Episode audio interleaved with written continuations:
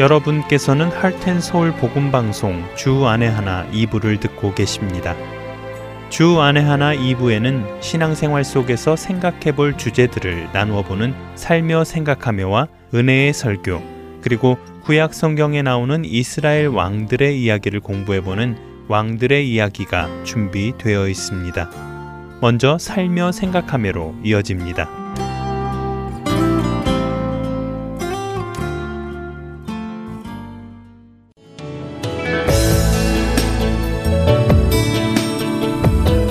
애청자 여러분 안녕하세요. 삶아 생각하며 진행해 김순혜입니다.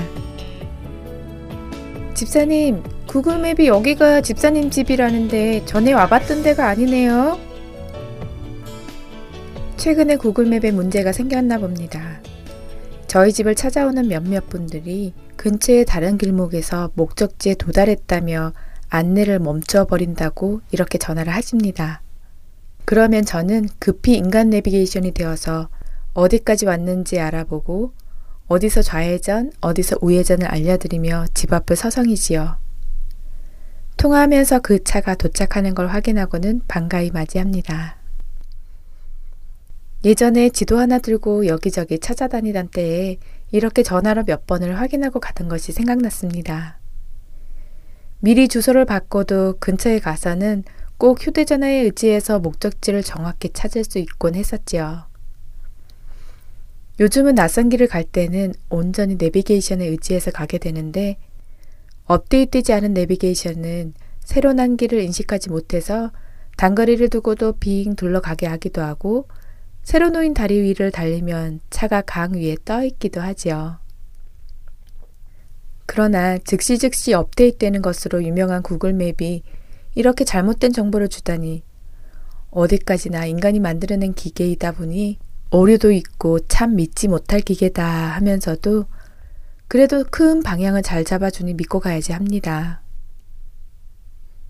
큰 고속도로에서 갈림길을 만났을 때 자칫 잘못 들어가게 되면 내가 탈 고속도로가 아닌 다른 고속도로를 타게 됩니다.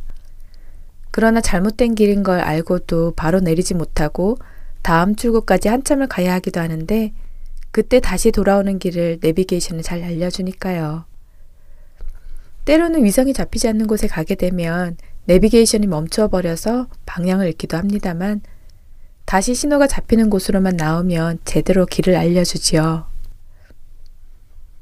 요즘 나오는 내비게이션에는 길 안내만 하는 것이 아니더라고요. 교통사고 정보도 알려주고 현재 길의 교통량이 많고 적음에 따라 더 빠른 다른 경로를 안내해주고 그 길의 제한속도 등 실시간으로 교통 정보를 알려주기도 하고요. 날씨와 생활 정보는 물론 아이들이 장기 여행에서 지루하지 않도록 게임까지도 할 수 있도록 되어 있다고 합니다. 또한 사진을 조그만 칩에 넣어 꽂으면 액자처럼 사진들을 보여주기도 하고요. 길만 알려주는 것이 아니라 그 외에 여러 가지 많은 기능을 포함하고 있습니다. 하지만 어디까지나 내비게이션의 본부는 길을 알려주는 역할이겠지요. 여러 편리한 정보와 기능을 제공해 주더라도 가장 중요한 것은 길을 잘 안내하고 목적지까지 정확히 도착하게 하는 것이 내비게이션의 역할일 것입니다. 낯선 길을 갈 때마다 우리 신앙 여정 같다는 생각을 많이 합니다. 우리의 목적지는 분명 하나님이지만 우리가 가는 그 길은 언제나 초행길과 같기 때문입니다. 지도를 보고 찾아가듯 내비게이션을 보고 찾아가든 성도는 하나님을 향해 가고 있습니다. 아직 업데이트되지 않은 내비게이션이라 하더라도 돌아가든지 세기를 따라가든지 분명 목적지에 도착할 것입니다. 지도를 펴놓고 찾아가던 때보다 시행착오가 적어지긴 했지만 여전히 실시간 업데이트된 내비게이션도 때로는 엉뚱한 곳으로 안내를 하기도 하니 운전자는 항상 깨어 있어야 합니다. 내비게이션을 보며 이 시대의 교회 역할을 생각해 봅니다. 교회는 성도들이 하나님께 가는 길을 잘 인도해야 하는 사명을 가지고 있을 것입니다. 그렇게 각 교회는 성도들이 굳이 정말 바른 방향으로 가고 있는지 염려하지 않아도 교회를 따라만 가면 하나님께 도달할 수 있으면 좋겠습니다. 하지만 안타깝게도 우리 시대의 몇몇 교회들은 엉뚱한 것으로 성도들을 가도록 방향을 제시하고 있기도 하니 참 안타까운 일입니다. 교회의 본부는 성도들을 그리스도 안에서 하나님 아버지 집으로 인도하는 것임에도 불구하고 다른 기능들로 성도들의 이목을 끌기도 합니다. 어떻게 해야 이 땅에서 더 성공하는지, 어떻게 해야 이 땅에서 더 잘 사는지, 어떻게 해야 피해보지 않고, 어떻게 해야 무시당하지 않고 살아가는지 등을 가르치며 사람들을 모으기도 하지요. 만일 성도들이 성도가 가야 할 길보다 이 땅의 것들에 더 신경을 쓰고 있다면 교회는 그들을 깨워 올바른 길로 인도해야 합니다. 교회의 리더로 세워진 분들은 이 역할을 잘 감당해야 하고요. 그렇지 않으면 목적지가 주님이 아닌 다른 곳에 가도록 만들 수도 있기 때문입니다. 만일 맹인이 맹인을 인도하면 둘이 다 구덩이에 빠지리라. 마태복음 15장 14절 말씀의 일부입니다. 우리는 영적 맹인에게 인도되어 안일하게 따라가지 않도록 깨어 있어야 할 것입니다. 교회 지도자들도 사람이기에 실수도 있고 또 연약한 모습일 때도 있습니다. 우리는 내비게이션이 제 역할을 잘 할 수 있도록 에너지 충전도 잘 해주고 다른 기능 쓰느라 중요한 것을 놓치지 않도록 해야지요. 마찬가지로 교회 지도자들을 위해 기도로 지원하고 다른 급한 일들 때문에 중요한 것을 놓치지 않도록 도우면서 함께 바른 목적지를 향해 가도록 해야 할 것입니다. 물론 교회 리더들 뿐 아니라 우리도 믿지 않는 자들에게 하나님께로 가는 길을 안내하는 내비게이션이 되어야 합니다. 그러기 위해서는 항상 말씀에 민감하게 반응하면서 말씀대로 안내해야 할 것입니다. 우리 안에 계시는 성령님께서 함께 하시며 도우십니다. 그는 진리의 영이라 세상은 능히 그를 받지 못하나니 이는 그를 보지도 못하고 알지도 못함이라. 그러나 너희는 그를 아나니 그는 너희와 함께 거하심이요 또 너희 속에 계시겠음이라. 요한복음 14장 17절 말씀입니다. 이번 한 주도 성령님의 도우심을 받아 말씀대로 잘 인도하고 인도함을 받을 수 있는 저와 애청자 여러분이 되시기를 기도합니다.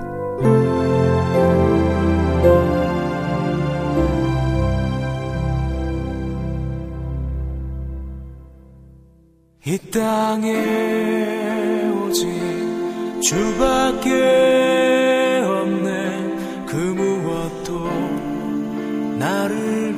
채울 수 없네. 주님의 평안 내 안에 있네. 그 누구도 빼앗을 수 없네.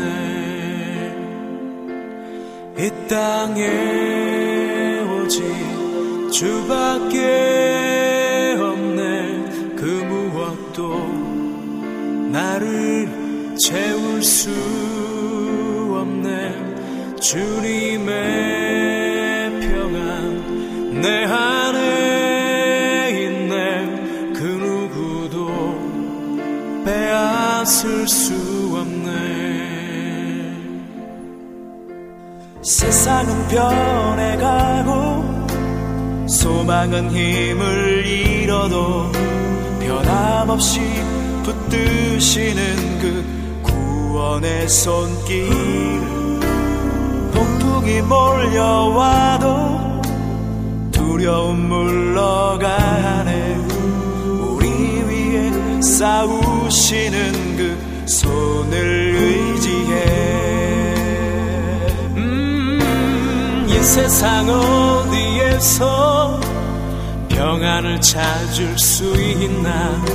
목숨까지 내어주신 그 깊은 사랑을 우리가 바래왔고 꿈꾸어왔던 미래가 그 한없는 사랑 안에서 열리고 있네 yeah.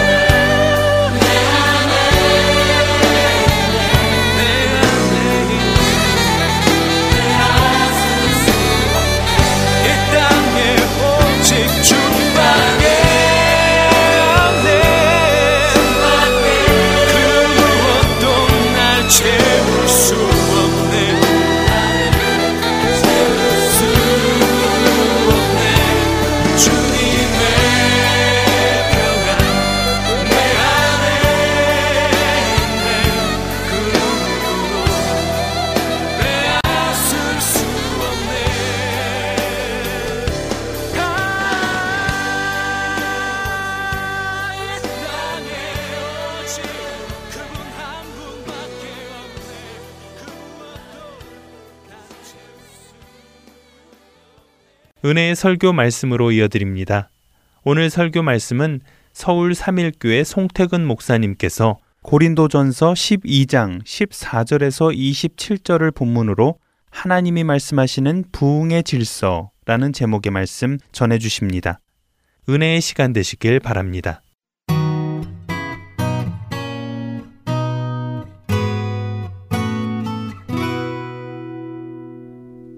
오늘은 고린도 교회에 나타났던 심각한 어떤 원래의 원형의 자리를 떠난 모습을 통해서 정말 하나님이 되돌리고 싶은 하나님이 생각하셨던 참된 부흥의 모습은 어떤 원리를 담고 있을까 해서 오늘 말씀의 제목이 하나님의 부흥에 대한 질서 그리고 그 원리에 대해서 말씀을 좀 나누도록 하겠습니다.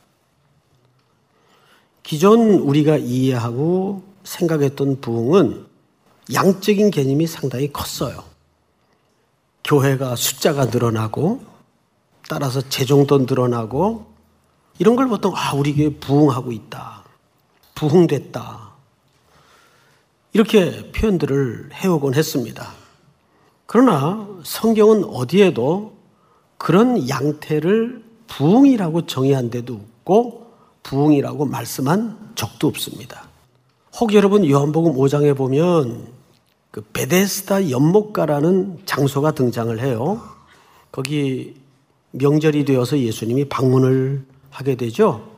근데 그 연못은 참 이름만큼 또 전해 내려오는 이야기가 있었어요. 베데스다라는 말은 두 단어의 합성어입니다. 베이트, 집이란 뜻이에요. 그리고 플러스 헤세드. 헤세드라는 말은 많이 들어보셨을 거예요. 하나님의 자비, 하나님의 사랑, 하나님의 긍휼, 은혜 이런 표현들입니다. 그럼 이걸 덧붙여 보면 베데스다라는 말은 이런 의미가 돼요. 하나님의 자비의 집, 하나님의 긍휼의 집. 근데 유대인들 사회에서 오래전부터 전해 내려오는 이야기가 하나 있었죠. 누구든지 물이 동할 때 가끔 천사가 내려와서 물을 동하는데 가장 빨리 그 못에 들어가는 사람은 어떤 질병에 걸렸든지 낫는다는 이야기가 전해 내려오고 있어요. 그래서 항상 그 주변에는 이 땅의 모든 공고한 군상들이 다 모여들었습니다. 그리고 낫기를 서로 원했어요. 말하자면 거기에는 본의 아니게 그 이름과는 아이러니한 현상이 나타나게 되었죠. 학습된 욕망에 의해서 또 하나의 치열한 경쟁 사회가 바로 베데스다 연못가가 되고 말았어요. 내 사정도 급한데 누가 거길 먼저 넣어줍니까? 나 들어가기도 바쁜데. 근데 거기서 예수님이 한 사람을 만나게 되죠. 38년 된 자리에 누워서 생활을 해야 했던 환자를 만나게 됩니다. 그 환자를 예수님이 주목하자마자 첫 번째 질문이 이거였어요. 네가 낫고자 하느냐? 이것은 사실상 성경 전체 개념 속에서 부흥을 얘기합니다. 네가 정말 회복되기를 원하느냐? 그럼 여러분, 만약에 여러분들이 그 자리에서 38년 된 환자의 입장에서 그 질문을 들었을 때 여러분 어떤 느낌이 들 것 같습니까? 이럴 것 같지 않아요? 아, 누굴 지금 약을 올리시나? 아, 그걸 질문이라고 지금 하시나? 그런데 나는 여기서 지금 38년 동안이나 고침을 받지 못하고 있어요. 왜? 나보다 항상 먼저 들어가는 사람들이 있었습니다. 그래서 자기의 지난 38년의 고단한 어, 심정을 막 쌓여진 한과 응어리를 터뜨려냅니다. 누구에게? 예수님에게. 그래서 예수님께서 하나를 선언하세요. 네 자리를 들고 일어나 걸어가라. 이것이 예수님이 누가복음 4장에 공개적인 사역을 시작하시면서 취임사 속에 메시아로서의 등장 속에 밝힌 자기 선언이었어요. 나는 이 땅에 눈먼 자, 귀 먹은 자, 그리고 다리를 저는 자들, 이런 자들에게 고침과 회복과 자유를 선포하기 위해서 왔다. 자유의 복음을 선포하여 그 38년 동안 누군가의 도움 없이는 살아갈 수밖에 없었던 그 환자를 놔줍니다. 자유롭게 합니다. 뭐가 바뀐 거예요? 삶의 원리와 질서가 새로워진 거예요. 그 전까지는 환자임에도 불구하고 그 치열한 경쟁 세상에서 빠져나오지 못했어요. 그런데 네 자리를 들고 일어나 걸어가라. 라는 메시아의 선언 속에 그는 38년이나 누워서 남의 도움을 받고 살 수밖에 없었던 그 상징적인 삶의 자리를 들고 일어나 걸어갑니다. 부흥이라는 것은 그런 겁니다. 하나님은 원래 이 땅을 원래부터 그렇게 병들게 만들지 않았어요. 그런데 죄가 들어온 세상은 원래의 자리에서 많이 떠나 있었어요. 그래서 사람들이 이구동성에 이렇게 얘기합니다. 왜 교회가 그 모양이냐? 왜 세상이 이렇냐? 이렇게 골목마다 붉은 십자가의 숲을 이루고 있는데도 왜 세상은 달라지지 않냐? 세상은 어, 달라지기커녕 왜 교회 내부에도 이렇게 문제가 많냐?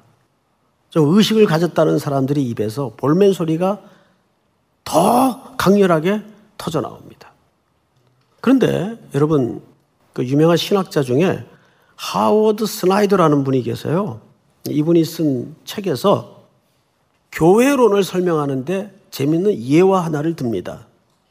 누가 묘목 하나를 선물을 한다고 가져왔대요. 그래서 처음에는 묘목이 조그마니까 이게 무슨 나무인지도 모르겠고 어떻게 자랄지도 전혀 몰랐는데 그냥 무심히 심어서 물도 주고 적절하게 거름도 주고 정성을 들여 잘 키웠답니다. 그랬더니 오랜 세월이 지난 후에 이 나무가 쭉쭉쭉 자라는데 수십 명이 둘러앉아 그늘 아래 쉴 수 있는 그늘을 들이우는 커다란 아름들이 느티나무로 자란 거예요. 묘목일 때는 몰랐어요. 그런데 그 묘목이 어떻게 느티나무로 자랐죠? 그 묘목 속에는 느티나무의 DNA가 있었기 때문입니다. 교회가 왜 이러냐? 왜 이렇게 문제가 많냐?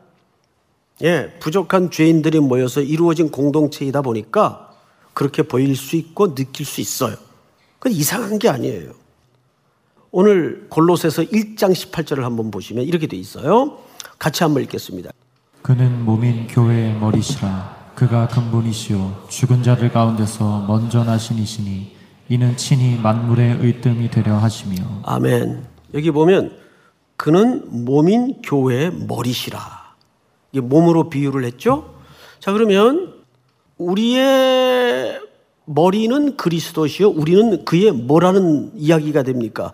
몸이라는 이야기가 돼요. 첫 번째, 몸. 불행히도 근간에 들어서 한국 교회에 대한 수많은 공교의 이야기 속에 참 슬픈 내용들이 많이 담아져 쏟아 나옵니다. 뭐냐면 교회에 너무 사람의 영향력이 차 있다. 더 심한 것은 교회도 야 돈이 있어야 나가겠더라. 라든지 더 심각한 것은 교회는 담임 목사님이 주인 아니냐? 이렇게 묻는 사람도 있어요. 그것은 좀 비아냥거린 질문이겠지만 좀 죄송스럽게도 다는 아니겠으나 일부가 교회의 가장 강력한 영향력을 그 교회 담임 목사로 이해를 갖는 사람들이 있어요. 근데 내용을 들어가 보면 그것이 과히 틀린 말이 아닌 현상을 본다는데 문제가 있는 거예요. 더 놀라운 사실은 교회 규모가 대형화돼 갈수록 이런 현상이 더 도드라지게 나타납니다. 이것은 사도들의 가르침이 아니에요. 성전 미문에 앉은 환자를 향해서 사도들이 기도하던 시간에 들어가면서 그의 손을 잡아 일으키며 외쳤던 그 외침이 이제는 그리운 시대가 되었어요. 내게 근과 은은 없거니와 나사렛 예수의 이름으로 명하노니 일어나 걸어가라. 그러나 오늘 한국교회는 맨파워가 형성이 되어 있고 더 놀랍게도 만몬의 위력이 교회 방향을 가치를 좌지우지해요. 숫자가 늘어나고 따라서 교회 재정이 늘어나는 것이 교회가 지향하는 부흥의 그림인 양 오해를 하는 경우가 너무 많아요. 그거는 적어도 사조직입니다. 예수님이 희망하는 교회의 부흥이 아니에요. 부흥이 뭡니까? 모든 이지러지고 비틀렸던 삶의 자리가 원래의 모습으로 돌아가는 거예요. 마치 그 베데스다 연못가에서 38년을 고통의 세월을 겪다가 예수님에 의해서 은혜를 입은 그 환자들처럼. 그런데 이론은 교회의 머리는 그리스도라고 고백은 하는데 내용을 들어가 보면 사람의 영향력이 어떤 조직의 영향력이 만몬의 위력이 교회의 머리가 되어 있는 경우가 대단히 많습니다. 여러분, 하나님이 꿈꾸는 부흥을 그 현장을 원한다면 첫 번째, 이 그리스도가 교회의 머리라는 이 고백이 현실이 돼야 돼요. 교회는 한 몸이다. 여기 한이라는 말은 숫자적인 일을 얘기하는 게 아니라 일체감을 얘기하는 거예요. 통일성을 얘기하는 거예요. 대한민국 사람은 다 하나다 할 때 그 숫자적인 하나를 얘기하는 게 아니잖아요. 하나다 할 때는 우린 다 일체감과 통일성을 얘기하는 걸 알아요. 그런데 오늘 보니까 교회는 한 몸이다 했을 때 우리가 이제 오해를 해요. 이 일체감과 통일성을 획일적인 개념으로 이해를 해요. 그래서 일사불란한 걸 요구를 해요. 이것이 조직이 비대해지고 커갈수록 나타나는 사실상 우민화 현상이에요. 이 대형화라는 게 역기능이 대단히 많습니다. 특별히 하나님께서는 우리를 어떻게 창조하셨는가 하면 이렇게 되어 있습니다. 교회는 다양한 지체로 이루어진다. 무슨 지체로 이루어져요? 다양한 지체로 이루어진다. 자, 우리 18절을 오늘 본문 한번 볼까요? 그러나 이제 하나님이 그 원하시는 대로 지체를 각각 몸에 두셨으니 아멘.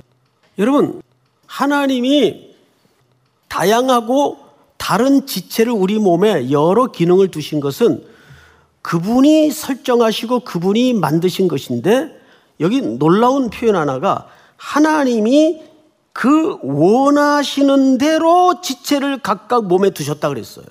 뭐 하시는 대로? 원하시는 대로. 여러분들의 지금 그 모습이 누가 원하시는 모습이에요? 하나님이 원하시는 모습이에요. 근데 그 다양성이 하나님 무슨 실수를 해서 이렇게 한 게 아니고 그 원하시는 대로. 여러분, 그런데 우리는 계속 어떤 조직이라는 틀 안에 어떻게 밀어넣죠? 획일적으로 밀어넣어요. 그러니까 하나님의 원하시는 대로 만든 창조와 다양성을 전부 무시해 버립니다. 톱다운 그 형식에 너무 익숙해져 있어서. 이거는 우리 기독교적인 원래 가치관이 아닙니다. 생명이라는 건 뭐예요? 부흥이라는 것은 그 생명이 자유롭게 되도록 놓아두는 거예요. 그게 진짜 부흥이에요.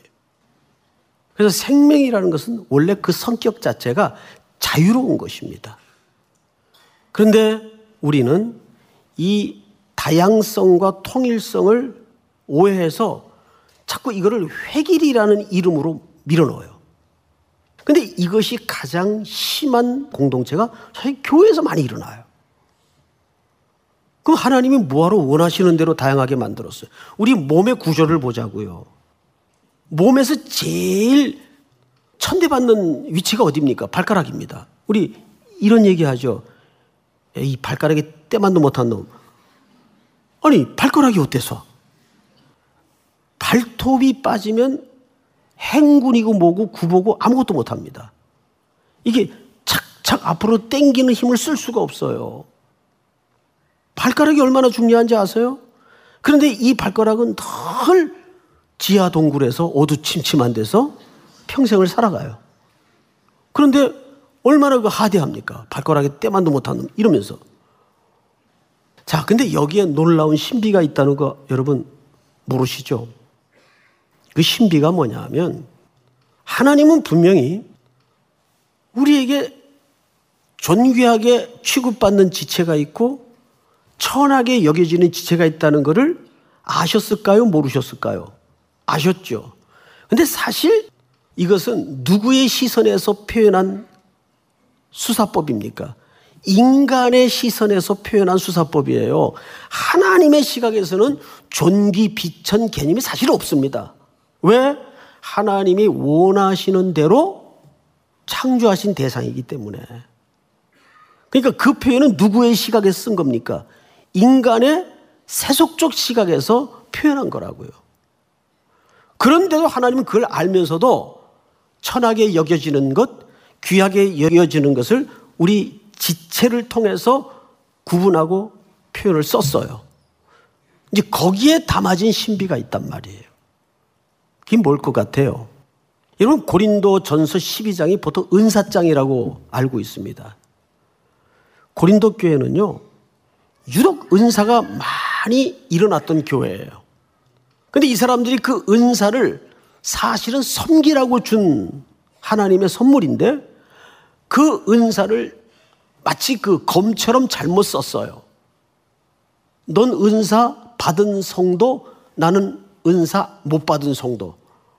이렇게 성도 안에서 계층을 만들고 질서를 세우고 구분을 짓기 시작했습니다. 그래서 은사주의로 가면 위험한 거예요. 바울의 서신 속에 나타난 대로라면 고린도 교회 제일 심각한 문제가 뭡니까? 분파주의였어요. 아볼로파, 개바파, 바울파, 예수파까지 지들이 만들어가지고 싸웠어요. 그걸 가장 많이 지적을 했습니다. 그 싸움의 원인이 뭐냐면 그들에게 임했던 은사를 잘못 알았어요. 그걸 계급화시키고 서열을 만들어내고 분리로 몰아갔습니다. 그러니까 같은 집사들 사이에서도 방언 받은 집사, 못 받은 집사, 구분이 되고 계급이 되고 서열을 매기는 수단으로 삼았던 겁니다. 자, 그런데 고린도전서 12장에 보면 마지막 절이 이렇게 끝났어요. 너희는 더욱 큰 은사를 사모하라. 무슨 은사요? 더욱 큰 은사. 비교급을 썼단 말이에요. 그럼 이것도 경쟁하라는 거 아니에요? 내가 또한 가장 좋은 길, 길은 길이지 가장 좋은 길이 뭐예요? 이것도 비교급을 썼어요. 그럼 이거 결국 그 은사를 통해서 경쟁하라는 얘기 아닌가? 여러분 그런데 고린도전서 12장 다음에 뭐가 나와요? 13장이 나와요. 근데 13장의 전체 주제가 뭐죠? 사랑장이에요. 그러니까 더욱 큰 은사, 가장 좋은 길은 바로 예수 그리스도를 설명하고 싶었던 겁니다. 이건 뭘까요?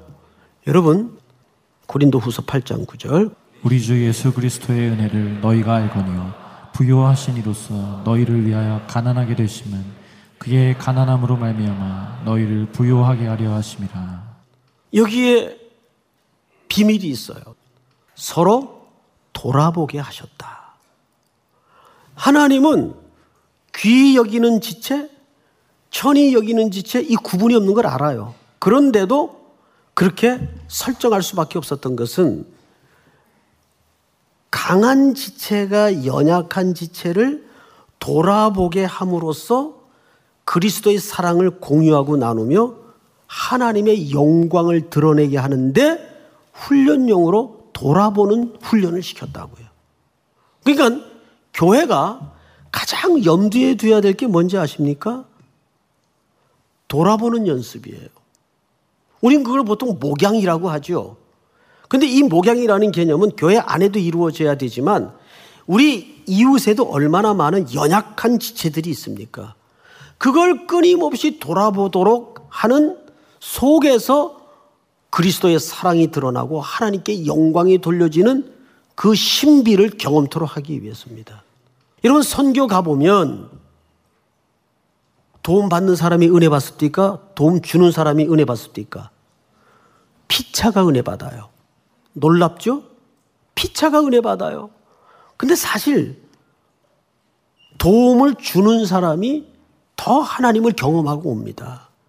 그러면서 도움 받는 사람도 그 은혜를 공유하게 되죠. 그러니까 우리가 가서 돕는 게 아니에요, 사실은. 하나님이 서로 돌아보게 하신 것을 통해서 확인하는 거예요. 그 이러기 위해서는 어떻게 해야 될까요? 이런 일들이 아름답게 온 땅에 하나님의 영광과 충만으로 펼쳐지기 위해서는 어떻게 해야 될까요? 우리 에베소서 1장 22절을 띄워주세요.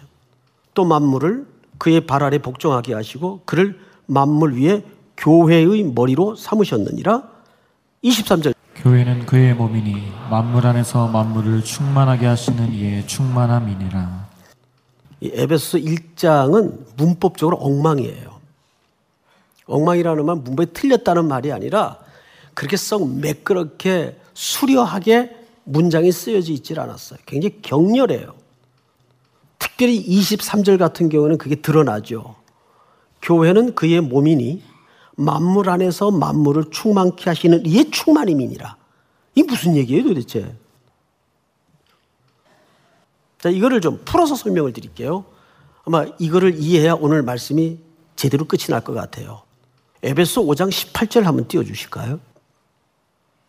술 취하지 말라 이는 방탕한 것이니 오직 성령으로 충만함을 받으라. 자, 여기에서도 충만이라는 단어가 등장을 해요. 그런데 그 앞에 뜻모를 어, 매개물 하나가 얹어져 있습니다.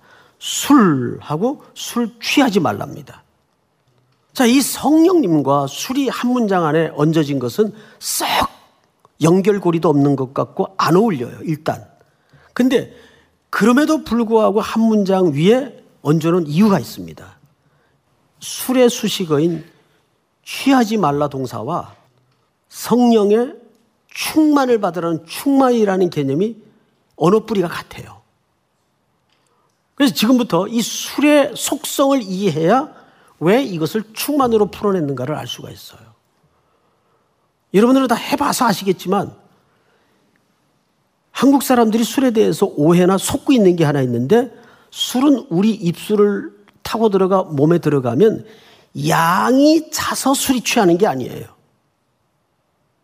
술 안에는 알코올이라는 성분이 있어서 이 성분이 우리 몸에 흘러 들어가면 제일 먼저 자동적으로 찾아서 딱 마비시키는 데가 중추신경입니다. 거기를 딱 제압을 해요. 지배를 하는 거죠. 이 취한다는 개념이 사실은 지배 개념이에요. 지배하는 거예요. 그럼 그때부터 그 사람이 어떻게 됩니까? 누구의 힘을 빌리는 거예요? 술의 힘을 빌리는 거예요. 근데 왜 이것이 뒤에 성령 충만이라는 개념과 맞물리게 되었을까? 우리는 성령 충만에 대한 이해를 잘못 갖고 있습니다. 우리는 성령 충만하면 막 첫째 눈에서 형광빛이 막 나오기 시작합니다. 레이저가 막 나와요. 목소리가 또 달라지고 왜 성령 충만을 자꾸 그런 식으로 오해를 할까요? 성령님은 아홉 가지 열매가 말하는 것처럼 인격적인 분이십니다. 상식적인 분이십니다. 정말 나이스한 분이세요. 근데 우리는 성령 충만하면 그때부터 막 겁이 나기 시작해요. 무서워져요. 그런 성령 충만이 어디 있어요? 충만이라는 말은 여기서 지배된다 그 뜻입니다. 즉 이런 뜻입니다. 예수 그리스도로 구속받은 하나님의 백성이 되면 이제는 자기 인생을 어떤 것에도 주도권을 내어줘서는 안 된다는 고백이 술 취하지 말랍니다. 근데 요즘 이게 다 무너졌어요. 교회마다. 내 인생을 누가 지배하느냐. 그게 술 취하지 말랍니다. 믿습니까? 그러니까 이 충만의 개념은 순종의 개념이에요. 순종. 서로 돌아보라는 말은 이 순종의 자리로까지 가지 않으면 아무 의미가 없는 겁니다. 하나님의 부흥은 어떤 우리가 제어할 수 없는 강렬한 방법으로도 오시지만 우리의 철저한 순복과 순종을 통해서 하나님의 부흥은 실현되는 겁니다. 믿습니까? 오늘 이 말씀이 또 한 주를 살아내야 되는 우리 청년들에게 성도들에게 깊은 도전이 될 수 있기를 주의 이름으로 축복합니다.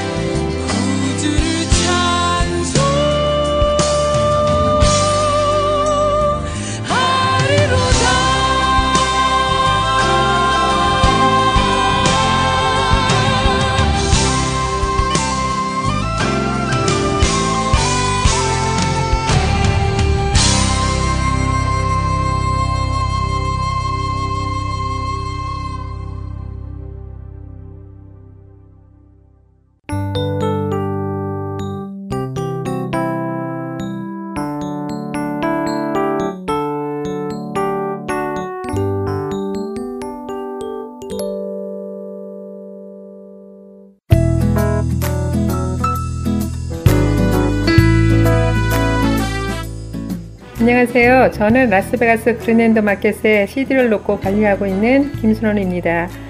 매주 여러분들이 CD를 가져가고 있어요. 참으로 감사함으로 봉사하고 있습니다. 안녕하세요. 하와이 아이에아와 칼리히 지역 팔라마 마켓과 칼리히 H마트, 호놀룰루 시내의 서라벌 식당에 CD를 관리하고 있는 김수민입니다. 하나님의 인도 아래 이렇게 복음방송 CD를 듣고 전하게 되어 너무 감사합니다. 귀 있는 자들에게 복음을 전하는 이 사역에 동참하실 분들은 복음방송 전화번호 602-866-8999로 연락 주시기를 부탁드립니다. 계속해서 왕들의 이야기 보내드립니다.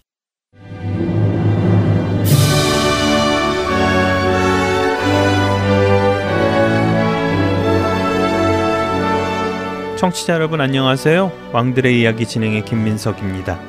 지난 시간에 우리는 사울 왕과 아들 요나단에 대해 나누었습니다. 사울 왕은 하나님에 대한 믿음이 없어 쳐들어오는 블레셋에 대해 불안해하고 고민에 빠졌지만 아들 요나단은 하나님을 믿는 믿음으로 블레셋 앞에 나아갔고 그런 그에게 하나님께서는 블레셋을 붙여 주셔서 요나단이 승리할 수 있었다고 나누었습니다. 오늘은 사무엘상 15장에 기록된 말씀을 함께 나눠보겠습니다. 하나님께서는 하나님을 믿지 못하여 사무엘 선지자가 오기 전 자신이 제사를 지내는 죄를 저지른 사울 왕에게 순종할 수 있는 기회를 다시 한번 주십니다. 망군의 여호와께서 이같이 말씀하시기를 아말렉이 이스라엘에게 행한 일 곧 애굽에서 나올 때에 길에서 대적한 일로 내가 그들을 벌하노니 지금 가서 아말렉을 쳐서 그들의 모든 소유를 남기지 말고 진멸하되 남녀와 소아와 젖먹는 아이와 우양과 낙타와 나귀를 죽이라 하셨나이다 하니 사무엘상 15장 2절과 3절 말씀입니다. 예전 이스라엘 백성이 출애굽한 후 광야에서 지치고 피곤할 때 뒤에 처진 사람들을 잔인하게 죽인 민족이 있었으니 그것이 바로 아말렉이었습니다. 이 전쟁에서 여호수아는 이스라엘을 이끌고 아말렉과 싸웠고 모세는 산 위에서 기도하였지요. 이 전쟁에서 그 유명한 모세가 팔을 올리고 기도할 때는 이스라엘이 이기고 팔이 내려가면 아말렉이 이기는 기이한 광경이 벌어졌습니다. 그래서 아론과 훌이 모세를 앉히고 양쪽에서 해가 질 때까지 그의 팔을 들어서 마침내 이스라엘이 아말렉을 이길 수 있었습니다. 이 전쟁은 이스라엘 민족이 광야에 있을 때 겪은 최초의 전쟁이었기에 하나님께서는 모세에게 절대로 잊지 말라고 하셨고 모세는 그곳에 재단을 쌓고 그곳 이름을 여호와 니시 주님은 나의 깃발이라고 하고는 주의 깃발을 높이 들어라 주께서 대대로 아말렉과 싸우실 것이다 라고 외쳤습니다. 신명기 25장 19절을 보면 모세는 그 후 40년이 지나 죽음을 앞둔 유언에서도 다시 아말렉의 원수를 꼭 갚으라고 언급하는데요. 이 말씀을 현대인의 성경으로 읽어보겠습니다. 그러므로 여러분은 여호와 하나님이 주시는 약속의 땅에서 주변의 모든 원수들을 정복하고 평안을 누리게 될 때 아말렉 사람을 모조리 죽여 온 세상에서 그들의 이름을 기억하는 자가 없게 하십시오. 여러분은 이것을 절대로 잊지 말아야 합니다. 광야에서 아말렉과 전쟁을 치른 지 무려 400년이 지난 이 시점에서 하나님께서는 아말렉의 잘못을 잊지 않으시고 아말렉을 완전히 진멸하라고 명령하셨습니다. 여기에서 나오는 하나님의 진멸은 사람과 짐승 그리고 노획물은 모두 죽이고 태울 수 있는 것은 모두 태우고 금속들은 성소 금고에 보관하는 것으로 하나님의 공의를 위해 부정한 것, 저주받은 물건을 완전히 제거하고 없애는 것을 말합니다. 아말렉을 진멸하라는 하나님의 명령에 사울 왕이 백성들을 소집하자 20만 명이 모였는데요. 아말렉 성읍에 도착한 사울 왕과 백성들은 그곳에서 아말렉 사람이 아닌 사람들은 그곳 성읍을 빠져나가게 하고 아말렉 족속만을 단번에 제압하지요. 여기까지는 좋았습니다. 그런데 문제는 그 뒤였습니다. 사울 왕은 진멸하라는 하나님의 명령대로 모든 살아있는 것은 죽여 없애야 함에도 불구하고 무슨 생각에서였는지 아말렉 왕 아각을 죽이지 않고 사로잡습니다. 또 군인들의 불만이 심해지자 사울 왕은 하나님께 순종하는 마음을 바꾸어 좋은 것은 살려두고 쓸모없고 값없는 것만 골라 죽이라고 명령을 내립니다. 사울 왕은 또다시 하나님의 명령에 불순종하는 죄를 범하게 되지요. 이 일로 인해 하나님께서는 사무엘에게 나타나셔서 사울 왕을 왕으로 세운 것이 후회된다고까지 말씀하십니다. 그래서 사무엘은 하나님의 심정으로 괴로워하며 밤새도록 하나님 앞에 부르짖은 뒤 다음 날 아침 일찍 사울 왕이 있을 것이라고 여긴 전쟁터에 찾아갑니다. 그리고 그곳에서 사울 왕이 하나님의 명령을 어기고도 승전비를 세운 것을 보고 실망한 채 길갈로 향하지요. 사울 왕은 사무엘을 만나자 자신의 잘못을 인정하기는커녕 변명과 핑계를 대기 시작하였습니다. 자신의 잘못을 군인들의 잘못으로 떠넘기고 아말렉을 완전히 진멸하라는 하나님의 명령을 어긴 것이 잘못이 아니라는 듯이 말합니다. 그런 사울 왕에게 사무엘은 하나님께서 말씀에 순종하는 것을 원하시는지 번제나 화목제를 드리는 것을 원하시는지 정말 모르냐고 물으면서 사무엘상 15장 22절에서 이러한 말을 합니다. 사무엘이 이르되 여호와께서 번제와 다른 제사를 그의 목소리를 청종하는 것을 좋아하심 같이 좋아하시겠나이까 순종이 제사보다 낫고 듣는 것이 순양의 기름보다 나으니 그러면서 사무엘은 사울 왕이 하나님 말씀을 버렸기에 하나님께서도 왕을 버려 왕이 되지 못하게 하실 것이라는 말을 하며 떠나려 합니다. 사울 왕은 그제서야 깜짝 놀랐습니다. 그래서 떠나가려는 사무엘의 옷자락을 잡고 매달려 자신의 잘못을 시인하는데요.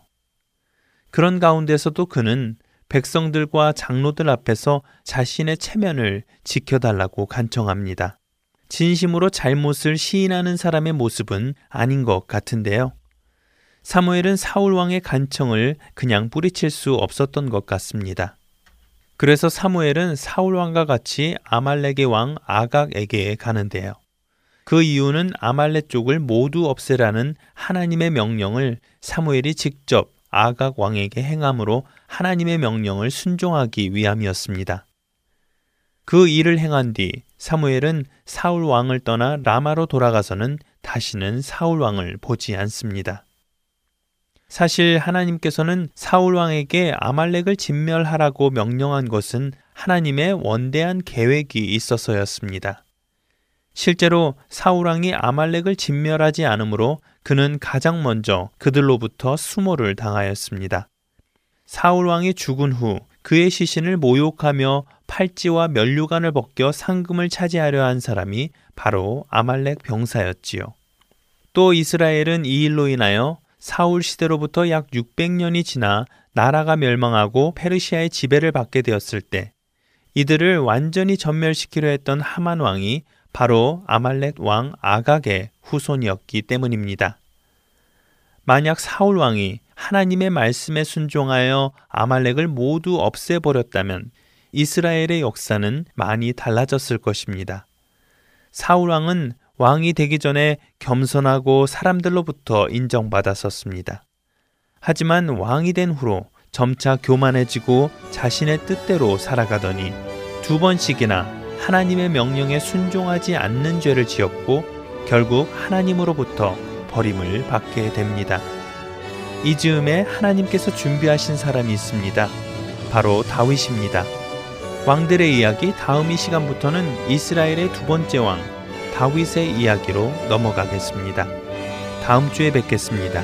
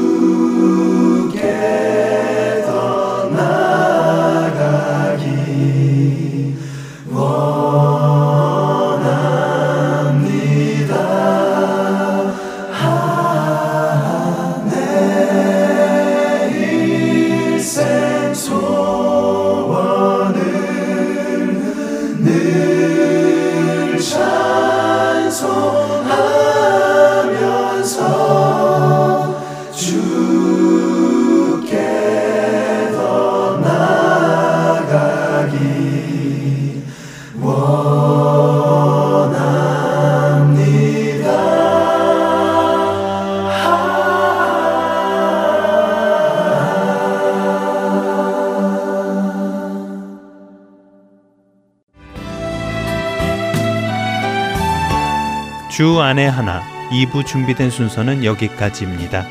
함께 해주신 여러분께 감사드립니다. 다음 시간에 뵙겠습니다. 안녕히 계십시오.